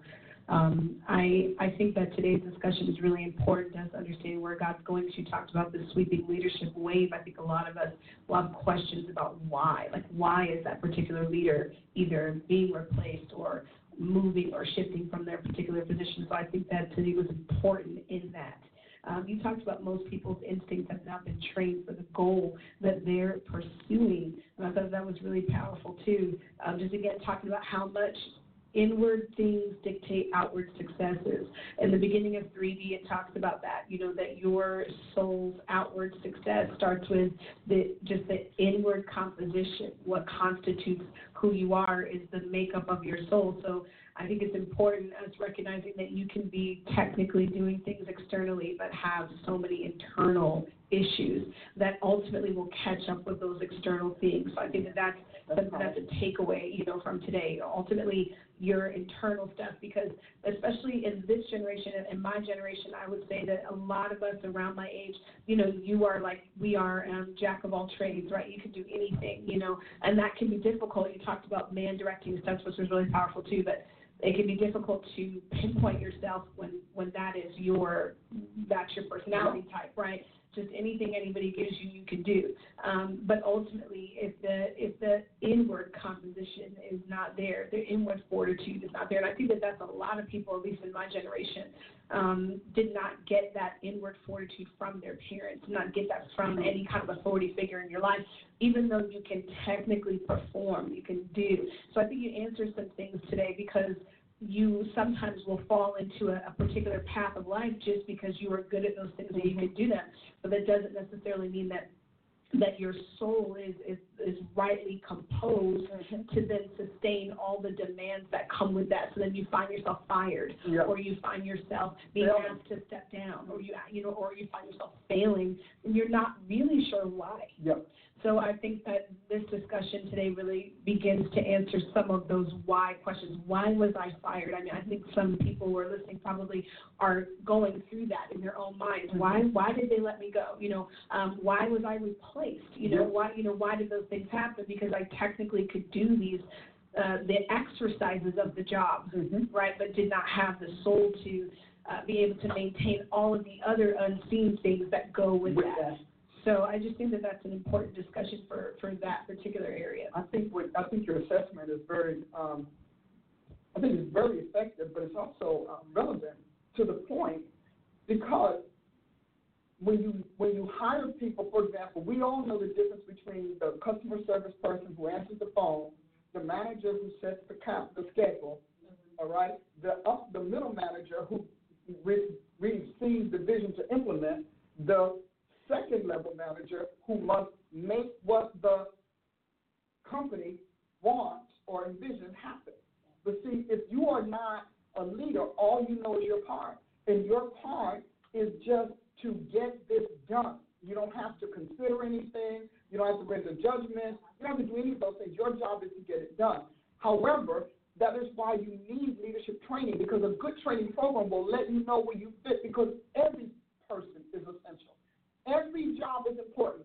I don't care if your job is run and get the toilet paper. Trust me, people are gonna find that important. So hold. they gonna let it not be there. At that point, you can become a hero by just showing up with a rolling toilet paper. Superhero. Superhero. Okay. So what you're saying is true. I have found because of the whole thing you're saying, the whole you know technical manual mindset, that it's difficult for people to understand what why a leader is frustrated with them. Because you don't have the if you don't have the faculty, the capacity, if those ideas are not even mentioned, you can't even consider them. But if they're mentioned and you look at that, it's like, well, what's that got to do with what I do? Then you are not the person for what they need. And you create issues for them. You create problems. They're going to miss their deadlines. They're not going to get the material they need to get a job done major projects are going to fall through the cracks because of consciousness, because that's what you're talking about. Yeah. Consciousness. We are, and consciousness sometimes rival, rivals concept. And so the consciousness piece is where we are. When I'm training leaders, I listen to them. I listen to how why they tell me they didn't get something done. I listen to it. That person that always has an excuse is a problem. That's because in their mind they're always in self-defense mode. Mm. So it's always about you not thinking poorly of them and not, not about them needing to deliver what you need to go on. So those are real factors. We're going to be on this leadership journey for a while. Um, and when the, when the manual is done, uh, we will open up the class and you'll be able to sit in it. But this here today, I'm sure gave you a, a quite a bit to talk about. Wouldn't you say? Oh, Absolutely, and this is again revealing the mysteries of success and failure. Mm-hmm. I love it. Because it's easy to attribute personalities to someone's success, and that boss didn't like me to someone's failure. Yeah. And although there are there can be elements of truth in both, it's never just any one thing. Your your statement, your talent can take you where your soul can't keep you, explains why so many of us can get in the door, get in the door, get in the door, even do a really good high level job, and like Prophet Adia pointed out, but never get past a certain point. How you can be a favored employee in the company, but nobody actually trusts you with anything. No. no. Everybody likes you, but nobody trusts you or uses you. And you really have to be astute. To realize that they don't use you. You know, nobody ever calls my name. I don't understand. They don't they don't call your name. They don't and and the person that everybody talks about behind their back and that employee that nobody really likes, they keep getting promoted, they have their job, they're getting increased, they're being protected when the company is getting cut back. And if if you do walk in with the social gossiping mentality, Everybody's friend. everybody's friend, but you you'll believe that what your peers say about somebody is actually what leadership thinks about them. Come on. That's all right. That's so, all right. and that could be somebody who you think everybody loves, and they're wrong. Yeah. or it could be nobody likes them, nobody likes them, nobody likes them, and the next thing you know, they're your boss. And how did that happen? You also, a point you made, if you look at the sheep, you know the shepherd just as the uh, moon reflects the sun. And how, like when people come to our events, they inspect us as your sheep. Yeah. Oh, they observe, they scrutinize, they watch us have little private huddles and corners where we just like talking about tomorrow's schedule. They look at attitudes. Did somebody roll their eyes? Did they walk off in a huff? Are people who, who's smiling at 6 a.m. Okay, who's we are. You know who who is smiling? Is somebody dreading as soon as they walk around the corner and they don't think anybody is looking at them? They we are under a microscope. Many people are not even aware because they want to see your leadership. And you taught us many years ago. We didn't appreciate the lesson at the time. It's a job. Doesn't make it any less true because you don't like it. That when the fruit of our training failed, it was on us. Now everybody has that person in the class who just isn't going to conform, whatever. But by and large, if the overwhelming majority of what you produce doesn't make it, you have to look at you as a leader. And she was in Prophet Dear Member, so saying uh, my, my fruit is doing fine. That's y'all. Your fruit is having a problem. Just so we know, I put these people under your custodial care. So what I touch works, but what you touch is a little sketchy. And we had to de-sketch and really pull it together and come up because that's just the truth. And like you said, when you come off of the excuses and you come off of this and come off of that, and as a leader, you have to go back and when you talked about being excavated, I think that's a huge part of the leadership excavation process is you can look at a field, uh, uh a, a orchard, an apple orchard, and you can have a dud of a season, and you have to go examine. Is it the tree? Was there an infection? Is it the ground, or was it a derelict farmer? Mm-hmm. Did you send your people out too late to harvest? Did you not spray to keep the bugs away? Did you not have a, a warehouse that was treated before you put your fruit in there? And and having that uh, constant scrutiny and and having your motivation as a leader not be I don't want to get in trouble. Like as long as that's your motivation, you're going to constantly fail. Yep. Because there's you want uh, yeah, I don't want to get in trouble, and I just want people off my neck, and I don't want you know we all had to go through it coming up. So here's all calling me out. You know. Yeah, and then just oh, every time we sit down in a meeting, it's me, it's me, it's me, and then instead of saying, but why is this? Uh, Mine is always me. Yeah. And not just you just like picking on me, but what about what I am or am not doing always opens the door to be scrutinized. Yep. And that's part of that gutting. Like, oh, because again, you it's leadership to me can be so complex because you have to put all of you in it. Yeah. But the last person is about is you. And, and I was just ready to say that leadership may be your purpose in life, but your purpose is not your possession when you're a leader. Sorry.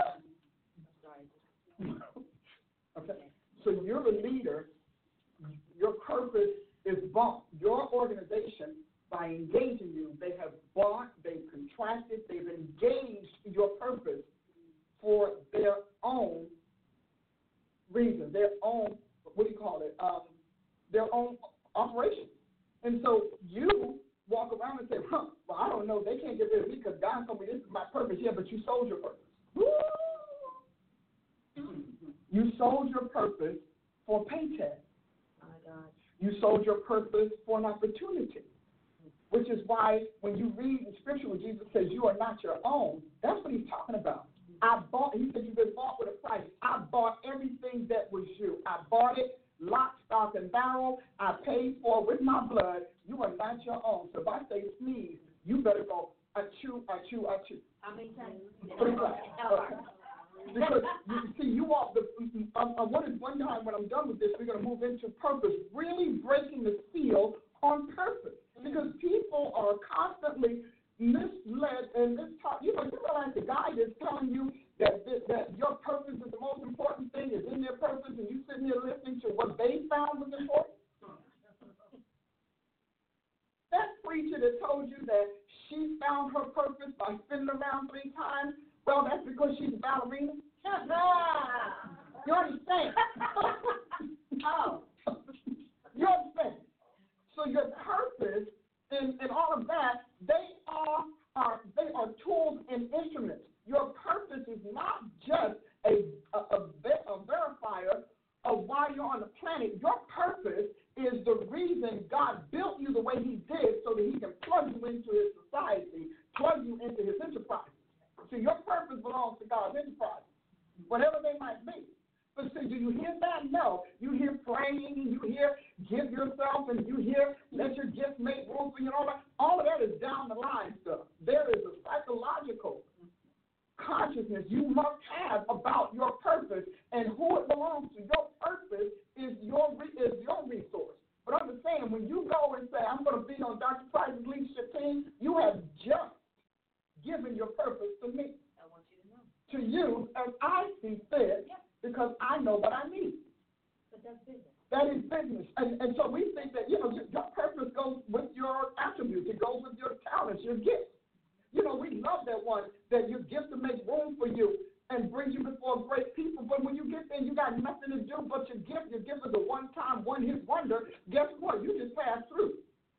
Remember when? And so, your, and, and gifts are not talents, and talents are not purpose, but they all are interrelated. You brought out something that I, that I wanted to close on, and we're talking about you must become a self-checker. You, we have so wired people to be uh, denying defenders that they can't be honest assessors of themselves or their situations or their outcome and effect.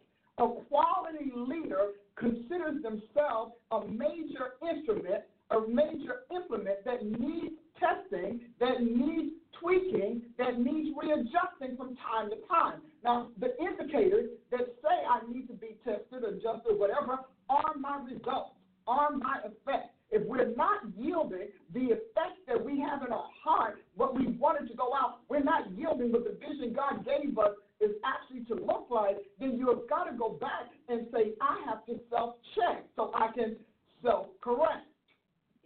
See, because you we don't teach you to self correct, we teach you to self condemn. You know, one of the things that irks me more than anything is when, when I correct somebody and they tell me I rebuke them. I'm a writer. I know the difference between the two terms. No, I didn't rebuke you, baby. Because when I rebuked you, you wouldn't be talking to me. But my job is to correct, because what you can't correct, you can't perfect. And what you can't perfect cannot facilitate anything that you want them to do. So you must be able to, uh, to check, self-check so that you can self-correct. I mean, we look at it in our computers. They're, they're constantly surveilling themselves, the internet constantly checking themselves, constantly, and yet we are like, well, you should accept it because I meant well. Your meaning well does not achieve a well done product. and so we have to take people off of their intentions and shift them, if they're going to be in leadership, from their good intentions to their quality production. Because people who always mean well don't ever know what well looks like. People who always mean well do, do not know what well done is. You heard us say there are people that they don't know why they're fired. You know, and I mean, you're talking about this happy-go-lucky person, and she's just the, the life of the office and whatnot. But see, you're you're enjoying the, the, the comedic break, but the country is doing is dealing with the law. You know, so you like that comedic relief. That's fun. Oh, I'm it. And you look around one day, desk clean, flower gone, pictures gone, and you're like, but we had so much fun with them. Yeah, but they were good for fun, for fun, but not for fun.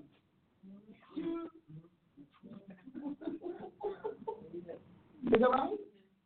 Yeah.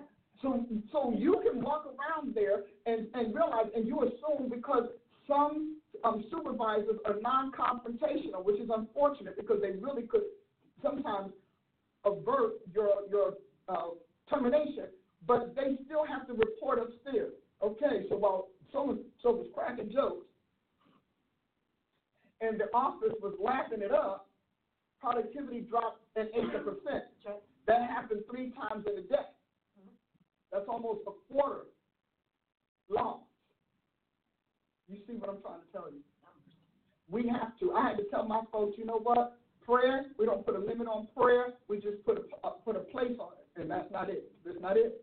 You can pray, always pray silently to yourself, but we have to produce because God is valued by the productivity of His people and the quality of that product that they produce. That's when people celebrate Christians. People celebrate Christians because they produce high quality and, and, and we are we are considered a marvel when we produce high quality despite the persecution that we face. Because mm-hmm. anybody who's out to do anything good, you're gonna have some persecution. Period. But, but when you can override and overcome your obstacles to still get quality, that's worthy of celebration. Not effort. I'm talking about people like that. I don't care that you tried. You didn't do. You didn't win. You didn't fix it. Effort. Well, isn't it true? It is true. Effort is what you're doing, working for you. Okay, so we understand the difference. Quality product and outcomes say that your effort was not about you. Mm. So when you go, some of you all, you gonna go to your job. you're gonna go to your job. You're gonna go to your um, your uh, your office. You're gonna go to your company, and you're gonna get mad because you say, "I did the best I could," but you did not sign that pay that uh, contract for your best. That's right. You signed it for the company's best. Mm-hmm. So it's your job to learn what they call best and not call what you intend. Well, uh, That's so good. So today, at this moment, we're going to take a moment to sow. This is the perfect time to do it, especially if you joined us from beginning. You know that this was rich. And if you just came in, you know that it was rich. So we want to go ahead and take a moment to sow. They're putting information on the screen for you guys right now. There are three ways that you can give today. You can do text to give, you can do PayPal giving, or Cash App. The handle for Cash App is going to be Dr. Paula Price, and you know that you have to put the dollar sign. If you're going to do Cash App and then PayPal or PayPal giving, you want to do paypal.me slash Dr. Paula Price. You can also just do PayPal, PayPal Direct. You can look up Dr. Price's name through your PayPal Direct and you can send money that way. And then text to give 203 6625. Rachel can put the information on the screen for you guys right now. Listen, you've got to sow into this and you can still do Taking It On as well, takingiton.com. We're still looking for partners. We've been a part of Webathon. You're a part of that with us. We're still looking for taking on partners. So again, take a moment to sow into this really rich word three ways to give. They're on the screen for you guys right now, and you can visit us at takingiton.com if you want to become a Taking It On partner with Dr. Paula Price and our broadcast here. So if you want to, uh, if you want to get in touch with me, you can text me. Now I'm going. This is brand new, so y'all work with me, all right? But you can, um, you can call me at 877-419-1299, but you can text me, and I think the word is soulologist Hey guys, try solalysis, and if that doesn't work, text Omni, and you can. It comes directly to me. So if you have a question or concern, am I doing it right? What's the number? There's the, uh, There's the seven. What is it? The seven seven. Oh Lord. It doesn't say, just. How come they need to say it? Okay, so guys, we'll, we'll implement this next week. Go to Dr. Paula A. Price. This will be, this, I'm excited about this, my br- brandy new something, because this is amazing, but I do have to, um, they say save my contact, so we'll find out how to do this. Cause do you know what all that means? I don't know. Anyway, you know, I, listen, I'm almost seventy, I'm keeping up, don't mess with me. I am keeping up. So I figure if I can, cause you know, a lot of my folk ain't trying to keep up, they're not trying to even get up. So I'm keeping up. I love you all. Check us on Sunday, eight o'clock, Sun, uh, Sunday school, uh, eleven o'clock, excuse me, ten o'clock, uh, Sunday service at the Congregation of the Mighty where God stands. Go to my website, drpaulahprice.com. Send me some, send me a little bit of an email. Let me know what you think. Some of you all do. Don't forget to post on Facebook and do me the biggest favor that you can do for me this week other than sow, and that is share, share, share, share, and then share it again. You've got to know at least a dozen people who can benefit from this. I'll see you next time. God bless you. Hallelujah.